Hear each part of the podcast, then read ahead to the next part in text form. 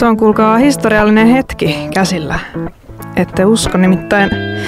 Musa Musa ohjelma on käynnissä, mutta täällä on vain Mandelos paikalla.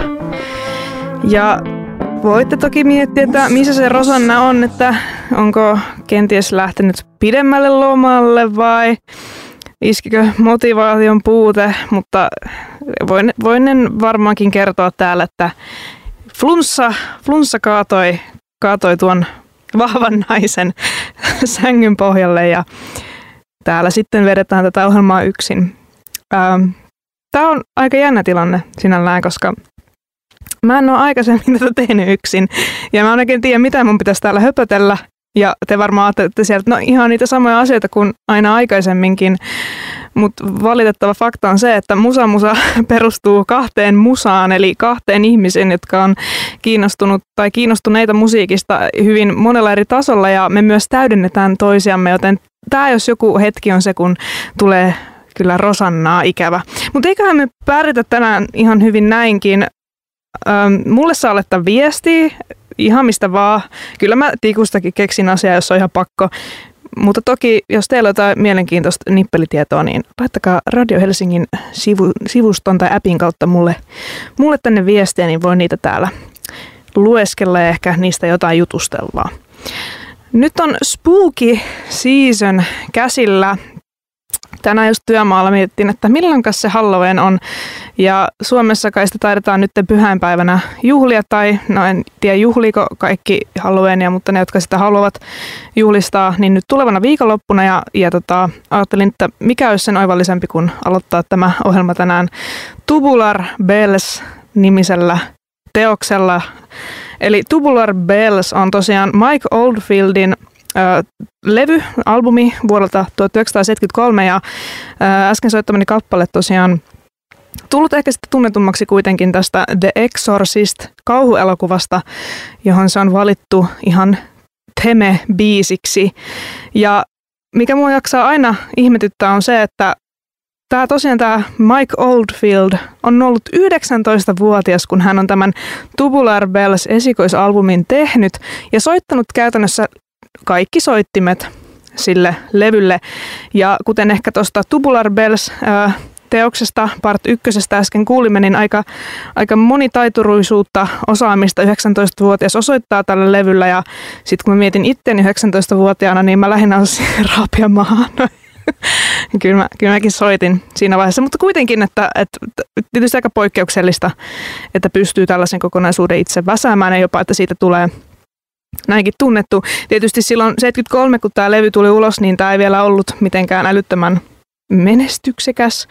Mutta sitten kun tässä The Exorcist-elokuvassa päätettiin tätä käyttää temenä, niin yhtäkkiä tästä tuli sitten hyvin tunnettu. Ja itse ajattelin ainakin viikonloppuna katsoa tämän The Exorcist-elokuvan, vaikka se on 70-luvulta, niin se on hyvin, hyvin äh, pelottava ja suosittelen kaikille äh, vanhan kauhun ystäville lämpimästi.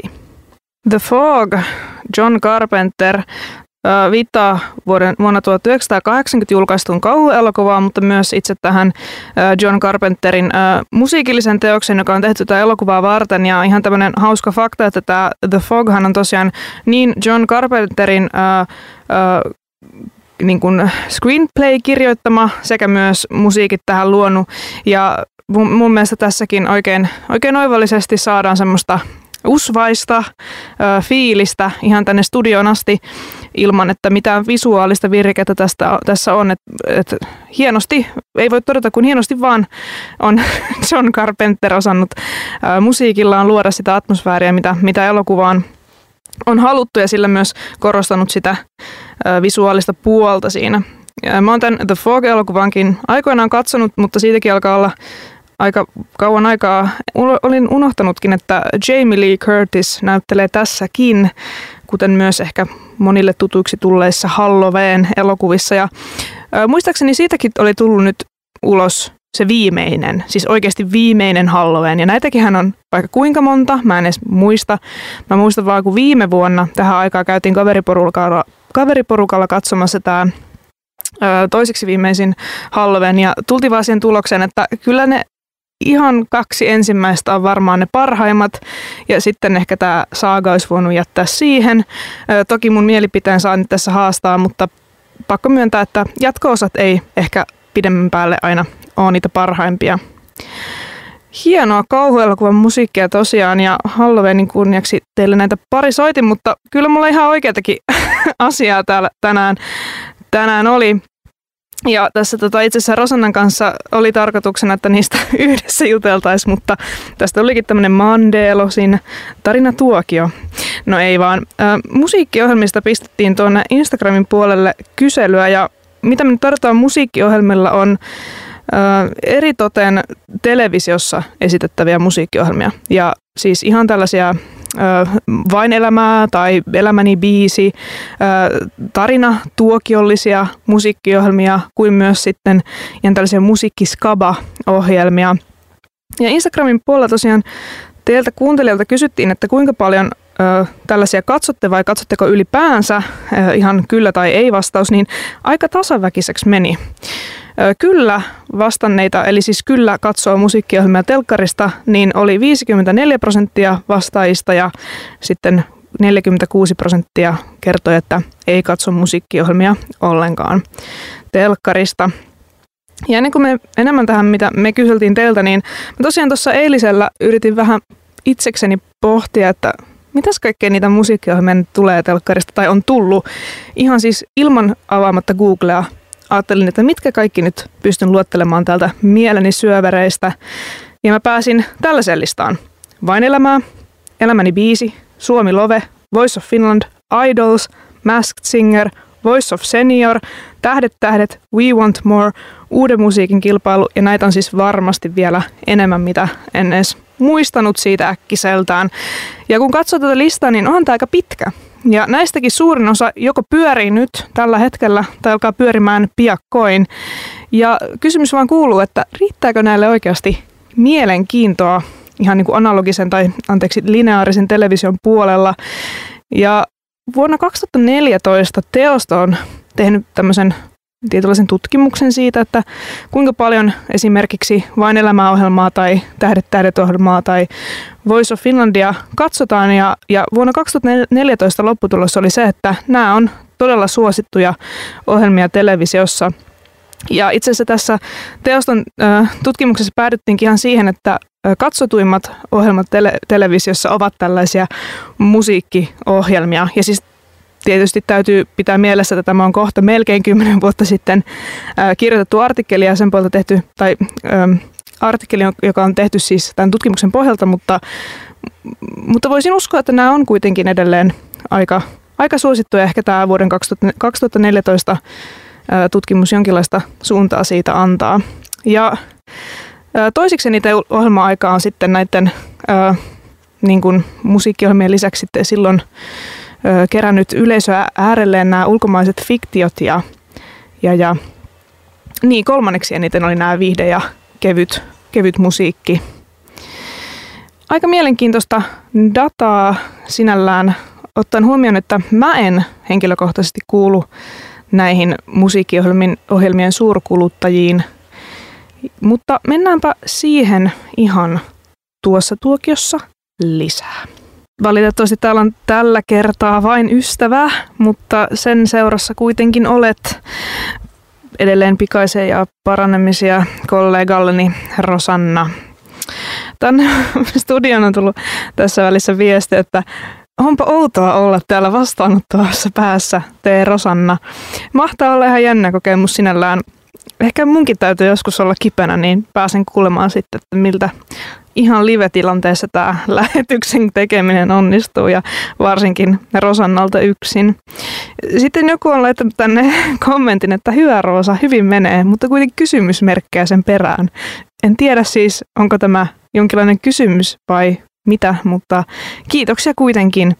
Ja tosiaan unohtui ilmeisesti mainita All Together Suomi, Kiitos kommentoijalle. Tämäkin on tosiaan yksi monista suomalaisista musiikkiohjelmista – Palatakseni nyt siihen, että, että miksi ihmiset haluavat katsoa näitä musiikkiohjelmia näinkin monta erilaista televisiosta, niin sain teiltä kuuntelijoilta ja meidän Musa Musapodi Instagram-seuraajilta hyviä vastauksia, joista voisin nyt lukea muutamia. Yksi toteaa, että välillä ihan pysyäkseni ajassa kiinni, TV on kuitenkin tosi keskeinen musamarkkinoilla Suomessa. Tarinat biisien takana kiinnostaa, kirjoittaa toinen. Myös vain elämää katsotaan jonon takia. Elämäni biisejä katson kerran vahingossa ja sovitukset oli 100, eli vissinkin todella hyviä. Ähm, myös todetaan, että nämä musiikkiohjelmat ovat melko viihdyttäviä, tosin osaan on jo vähän kyllästynyt, joten taukoa voisivat pitää.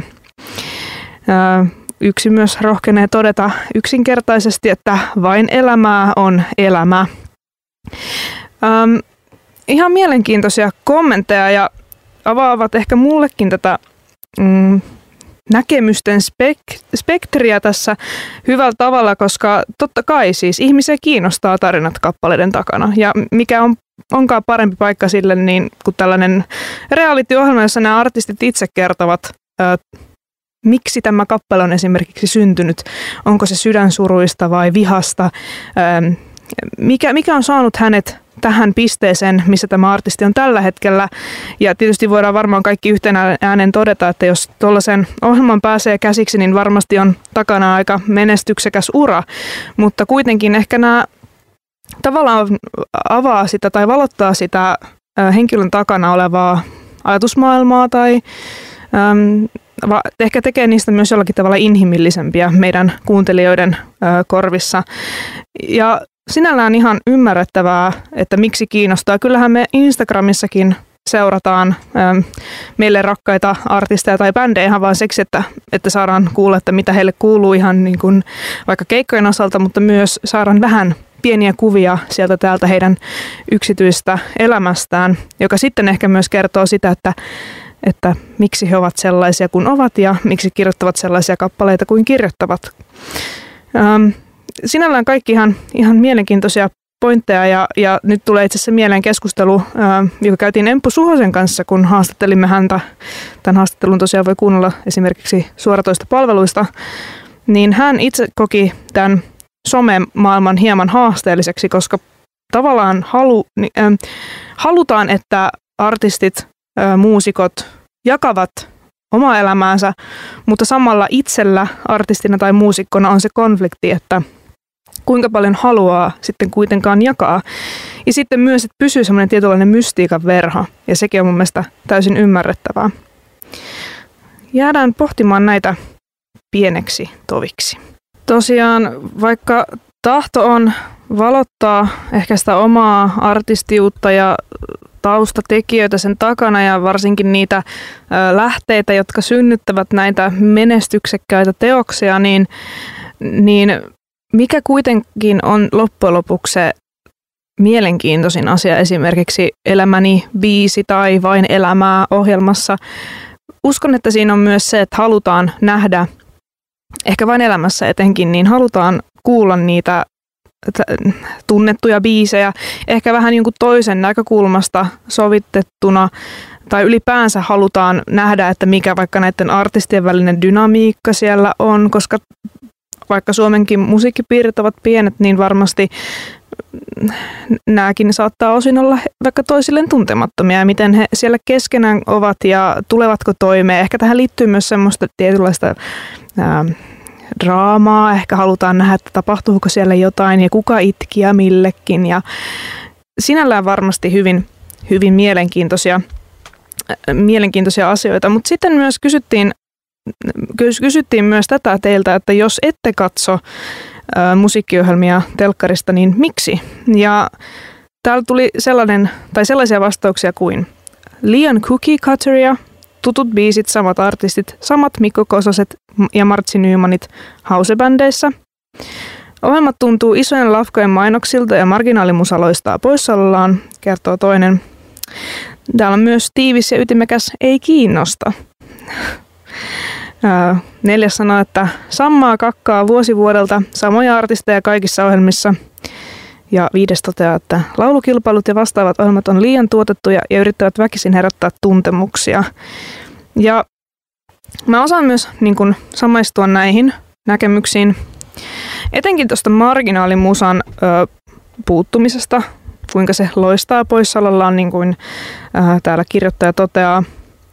Tottahan se on, että kun tehdään TV-ohjelmaa, niin halutaan, että sitä katsotaan. Ja totuus on myös se, että nämä artistit, artistit jotka vaikka vain elämää ohjelmaa otetaan, niin he ovat jo tunnettuja ja heillä on yleisö ja, ja sitä kautta myös saadaan katsojia tälle ohjelmalle, jonka seurauksena tämä on vähän semmoinen itseään ruokkiva noidankehä, josta, jos siksi sitä halutaan kutsua. Tavallaan siinä nostetaan esiin tietysti hienoja artisteja ja heidän musiikkiaan, mutta sitten samaan aikaan se myös ehkä tietyllä tav- tavalla geneeristää sitä suomalaista musiikkikenttää, ehkä osa- näyttää siitä vain yhden puolen jonkun tietynlaisen jäävuoren huipun ja kaikki muu, mitä täällä koko ajan tapahtuu, mitä me hengitetään esim. täällä Radio Helsingin päässä ja kaikki me kuuntelijat, se kaikki muu musiikki, mitä tehdään koko ajan, se jää vähän unholaan. Ja tavallaan, kuten sanoin, ymmärrän kyllä, että halutaan tehdä ohjelma, jota ihmiset kuuntelee tai katsoo ehkä tässä tapauksessa, mutta sitten samaan aikaan se vähän yksipuolistaa sitä kenttää, musiikkikenttää tai ainakin sen representaatiota tietyllä tapaa. Ihan mielenkiintoista tavallaan ajatella sitä myös tätä kautta. Mutta tietysti on niin paljon muitakin. Vain elämää elämäni biisi. Mä näen, että ne on aika samanlaisia ohjelmia, mutta sitten on tietysti paljon näitä musiikkiskaboja. Ja ne mua ehkä kiinnostaa eniten, että miten niitä jaksetaan katsoa vuodesta toiseen. Ja, ja siis to, toki jos itse nautit kovasti vaikka Voice of Finlandista, niin by all means katso, nauti, ähm, tee mitä haluat. Mutta ehkä itse omasta näkökulmastani, kun en niitä katson, niin jaksan vain ihmetellä, että miten niille riittää katsojia. Ja ehkä ihan tällainen pointti, että miten niihin riittää Suomen kokoisessa maassa kilpailijoita. Tuntuu, että, että kun niitäkin järjestetään niin monta erilaista joka vuosi, että kai siellä on kaikki halukkaat jo päässeet käymään, että, että pitäisikö tässä pitää pieni breikki ja ehkä muutaman vuoden päästä katsoa uudestaan. En tiedä, mutta silti ilmeisesti nyt, kun vähän toimittajan taustatöitä tässä tein, niin taas kevät-talvella on alkamassa Voice of Finlandia. Sitä ennen taisi olla joku The Voice of Senioria. siis kaikenlaista, kaikenlaista niitä, mutta hei, jos tykkäätte katsoa, niin katsokaa ihmeessä. Mä voisin noista musiikkiskaboista vielä sen verran jatkaa, että no varmaan silloin aikoinaan, kun on Suomeen rantautunut tietysti ulkomailta, niin olleet todella isoja juttuja ja joita on monet, monet, monet seuranneet. Jos tulee ehkä heti ensimmäisenä mieleen ensimmäiset idolsit, mitä Suomessa on järjestetty. Itse on ollut silloin esiteini, teini, kun on tullut ja kyllä, kyllä mä muistan, että ne oli semmoisia esimerkiksi ne jotkut Idolsissa te, tehdyt kappaleet, jotka esim. Tuulet puhaltaa, niin niitä laulettiin ihan koulun välitunneilla ja siis itsekin fanitin Ari Koivusta aikoinaan ihan voittoon asti. Että et kyllä ne on ollut aika semmoisia isoja myös ihan sukupolvikokemuksia sinällään ja, ja niistä on ihan esimerkkejä nykypäivänkin artisteissa, kuinka sieltä on ponnahtanut esimerkiksi Antti Tuisku tähteyteen, mutta ehkä nykyään voisin kuvitella, että inflaatiosta on varmastikin kärsineet nämä, koska mä en ainakaan muistanut, että kuka of Finlandia esim. viimeksi voitti ja hän piti tämä googlata. Ja kaikki onni tietysti hälle, mutta tavallaan mm, toivoisin, että kun tuollaisen kilpailu lähtee ja sen vielä voittaa, niin ehkä saisi vähän enemmän näkyvyyttä. Mutta tietysti taas jälleen kerran tässä tulee se, että mä en ole ehkä paras, paras mittaamaan tätä, kun mä en millään tasolla seuraa näitä, en katso telkkarista, että lähinnä mitä mulle tulee vastaan on uutisotsikot ja harvemmin ihan juttua luen. Tai että harvemmin ne mua puhuttelee niin paljon, että ihan avaan otsikon perusteella jutun ja luen sen läpi. Meitä on moneen junan ja kaikki saa kokea musiikkiskaboista mitä haluaa. Ihan kuitenkin hauskaa, että sellaisia järjestetään ja kiva, että niihin kilpailijoita riittää.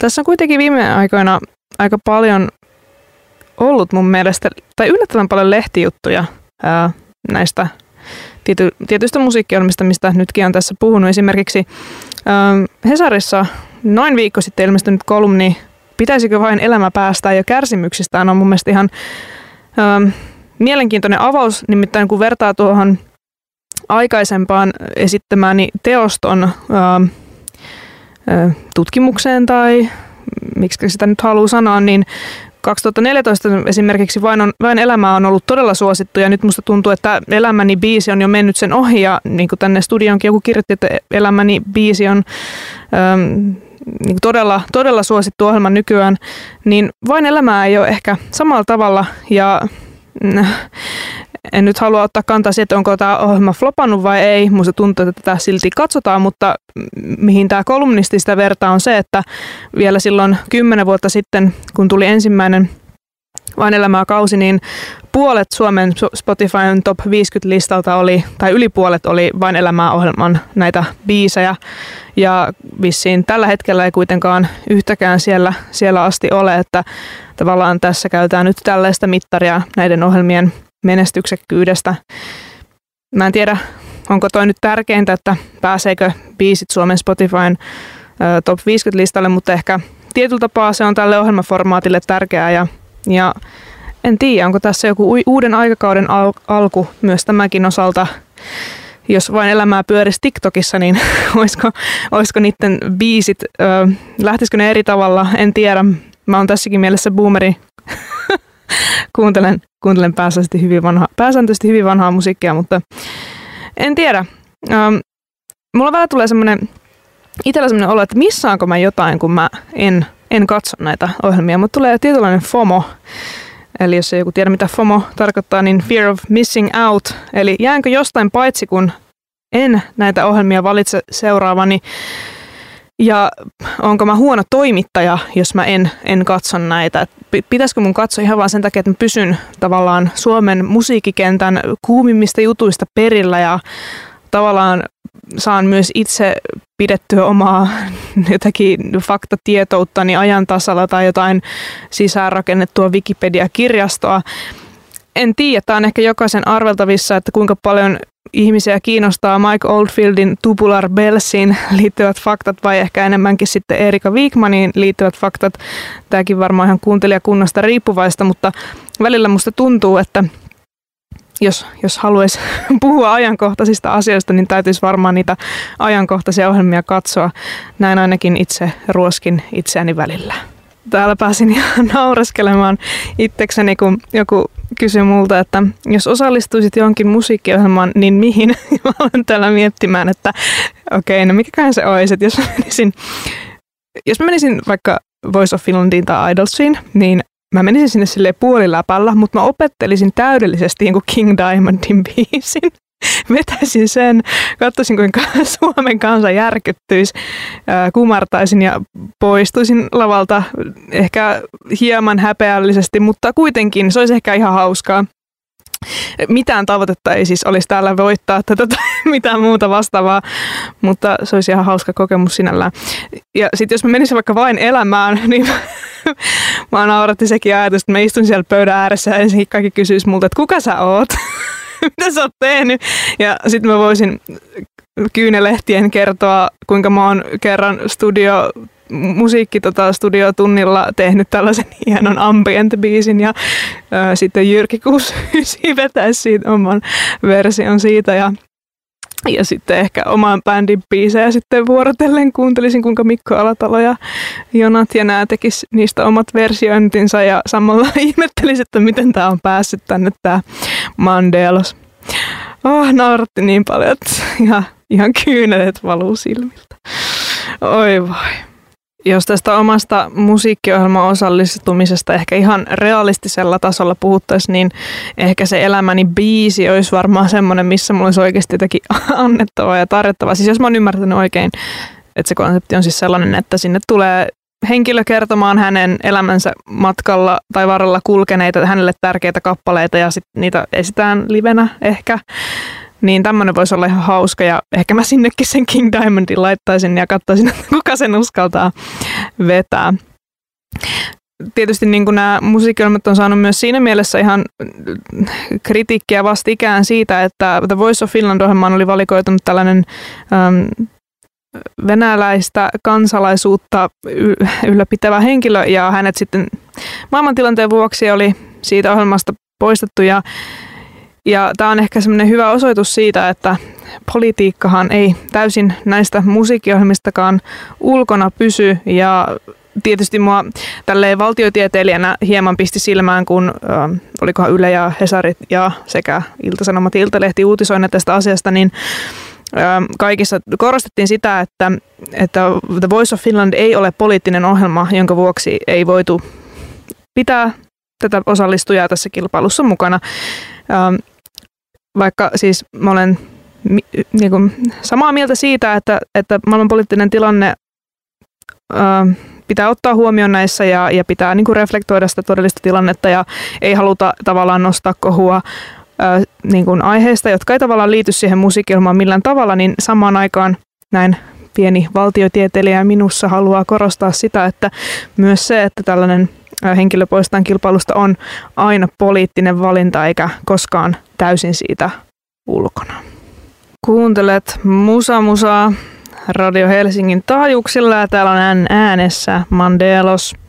Jos joku on ehtinyt nukahtaa tämän ohjelmani tai ohjelmamme aikana, niin tosiaan Rosanna ei ole tällä hetkellä täällä.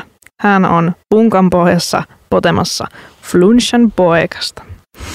Vielä tunnin ainakin toimin tämän ohjelman kapteenina ja toivon, että viihdytte seurassani. Alan Parsons Project on kyllä viime aikoina ollut mun soittolistoissa aika kovalla luukutuksella ja ihan siis syystähän kyseessä nerokas, nerokas yhtyö ja äh, taisin viime viikollakin tai sitä edellisellä viikolla soittaa Alan Parsons Projectia, mutta eipä tuo haittaa, tuskin te sitä muistatte muutenkaan. Ähm, mulle Alan Parsons Project on ehkä tullut lapsuudesta tutuksi. Mun vanhemmat on sitä tykännyt kotona kuunnella, mutta itse herra Alan Parsons enemmänkin tuolta Pink Floydin kautta, joka on ehkä teille kuuntelijoille, jotka ovat musa musaa pidempään kuunnelleet, niin te tiedätte sen, että Mandelos rakastaa Pink Floydia koko sydämensä pohjasta, niin sitä kautta sitten ehkä tämä Alan Parsons tullut tutuksi. Hän, tosiaan on ollut aikoinaan The Dark Side of the Moon ja luomassa ja ehkä tehnyt siitä sen, miksikä sitä nykyäänkin ö, mielletään, eli ö, klassikon, jonka ääni, joka on tuotettu niin hyvin, että sitä edelleen käytetään esimerkiksi ö, kun en tiedä, kun ostaa vaikka jotkut uudet kaiuttimet ja halutaan testata, että miltä ne kuulostaa, niin The Dark Side of the Moonia käytän siinä. Mä kuulin myös kyllä, että ää, tätä yhtä voi hitsi, miksi mä olen edes puhuttu tätä nyt, mä en muista. No mä kohta palaan tähän. Mutta kuitenkin, että aika paljon on tällaisia kulttiteoksia, klassikoteoksia, jotka ovat niin hyvin tuotettuja äänellisesti. En, en fyysikko ole, joten en ota tähän sen enempää kantaa, mutta kuitenkin niin täydellisesti tehtyä, että niitä, niitä voidaan käyttää tavallaan semmoisena NS-standardina, kun jotakin uutta halutaan, uutta laitetta halutaan testata. Mutta joo, suosittelen ehdottomasti kuuntelemaan uh, The Alan Parsons Projectia. Niillä on todella laajasti sitä tuotantoa, aika erilaista.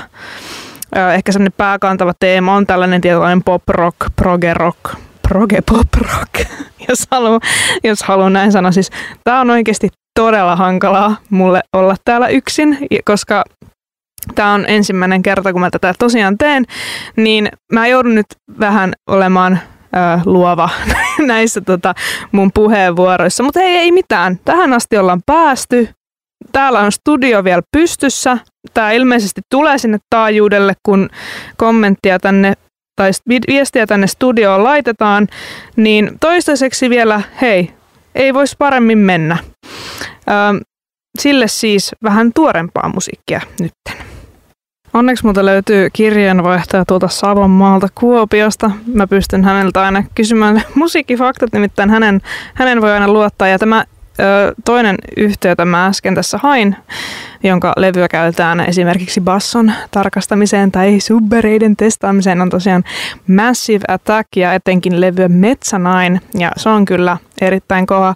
Ja itse asiassa mä oon Massive Attackiin aikanaan tutustunut, kun mä oon Maria Veitolan oma elämä kerran, kerran lukenut, niin siellä Maria Veitola toteaa useaan kertaan, että Massive Attack on hänen lempibändinsä. Ja silloin täytyy kyllä heti tarkistaa, että minkälaista tämä Massive Attack on ja todellakin hyvin, hyvin mielenkiintoista musiikkia.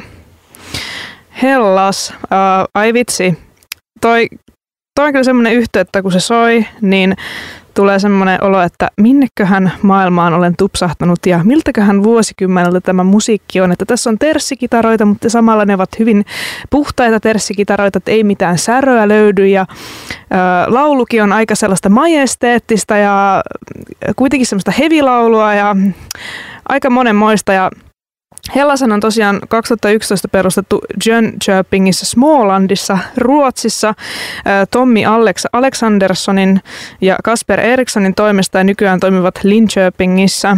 Ja tää, tätä musiikkia kuvaillaan, että se on progressiivista rockia, jossa yhdistyy hard rock ja heavy metal, etenkin 70-luvun heavy metalli ja tämän kaiken genren yhdistelmää kutsutaankin heidän toimestaan adventure rockiksi, eli jonkinlaiseksi seikkailulliseksi rockiksi. Ja en kyllä yhtään ihmettele, tässä on hyvin semmoinen seikkailumainen tunnelma ja voisikin vaikka jostain pelistäkin olla tämä Hellasin tuotanto. Ja tämä itse Hellas tulee heidän musiikkinsa musiikissaan esiintyvästä päähahmosta, ritarista, jonka nimi on Hellas. Ja Hellas seikkailee jossain paralleellisessa universumissa, joka samaan aikaan sijoittuu keskiaikaan, mutta samaan aikaan meidän aikaan. Ja jo hyvinkin tällaista seikkailullista ja äh, mielikuvituksellista. Äh, Hellas esiintyi Suomessa muutamassakin paikassa, olisiko hän vetänyt neljä keikkaa. Helsingissäkin oli yksi ja olisiko Turussa ja Tampereella ja en muista, olikohan sitä neljättä sitten. Äh, oliko teistä kukaan siellä? Itse en valitettavasti päässyt, olin juuri silloin Berliinissä. Ähm, ja ja tota, itse asiassa mä olin mun mielestä just ehtinyt tulla Saksasta, vai olivatko just menossa Saksaan.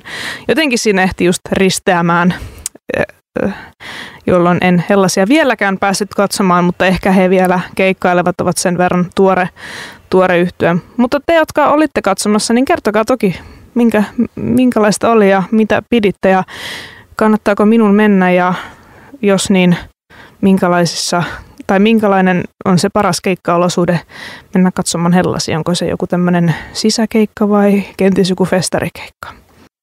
Nyt on tullut aika ohjelmasegmentin, jossa minä otan oikein, oikein hyvän nojaavan asennon tästä toimituksen pöydän äärestä ja alkaa Mandelosin tarinatuokioiden aika, koska nyt ollaan tultu siihen tilanteeseen, että jos Rosanna olisi ollut mukaan keskustelemassa täältä, täällä, niin kuin alun perin suunniteltiin esimerkiksi näistä musiikkiohjelmista, äh, mitä telkkarista tulee, niin olisi ehkä tullut enemmän jutun juurta, mutta tässä me just nähdään tämä, äh, niin kuinka tärkeää se on, että on joku, jonka kanssa keskustellaan. No, kyllä tämä nyt tälleenkin ihan menee. Studioon on tullut viesti, että ihan hyvä, että täällä eli täällä eli siellä käsittelette ja analysoitte enemmän vanhempaa museaa ja tarinoita niiden takaa. Tästä uusimmasta saadaan lukea tarpeeksi somesta, lehtien palstoilta ja niin edelleen.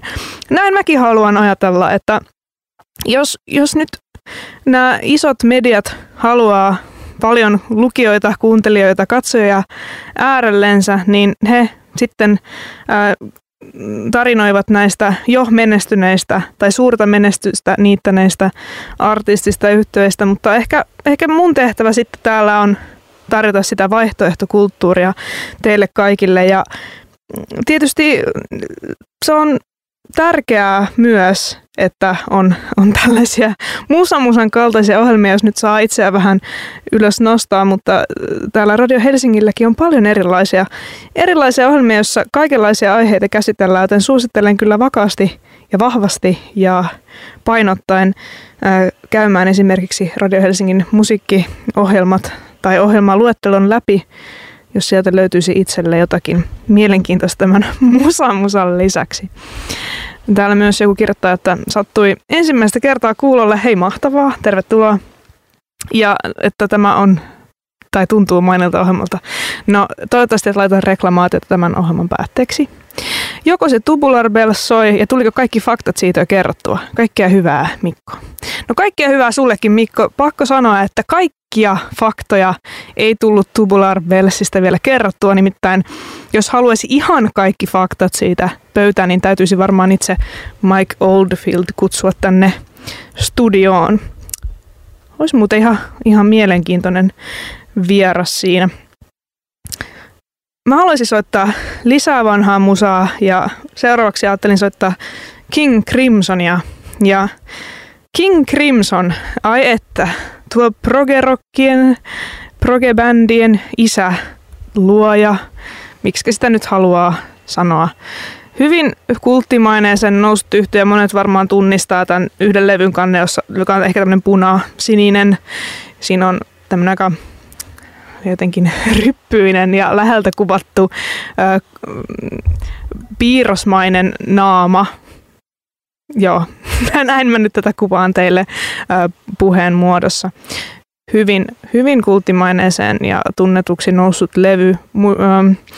Ja itse yhtyöhän oli pitkään sellainen, että sitä ei mistään suoratoista palvelusta löytänyt. Ja mulla sitten sen seurauksena kävi myös niin, että ei tullut King Crimsonia hirveästi kuunneltua, koska olen vähän tällainen suoratoistopalveluiden orja siinä mielessä, että, että mä haluan kuitenkin aina tsekkaa, tsekkaa bändit ennen kuin levyjä ostan ja ja King Crimsonista olin tietysti paljon kuullut, mutta en oikein mistään päässyt sitä kuuntelemaan. Ja, ja sitten kun vihdoin, viimein tätä yhtiötä tuli jonnekin, mä muistan minne, niin In the Court of the Crimson King meni heti pyörimään ja, ja tosiaan just tämä levyn kansi, jonka kannesta, tai just tämä levy, jonka kannesta äsken puhuin, niin on tosiaan tämän In the Court of the Crimson Kingin levystä ja tämä on tosiaan julkaistu vuonna 1969 ja, ja tota, todella aikaansa eellä, jos saisin näin sanoa. Mutta kuunnellaanpa nyt vähän King Crimsonia.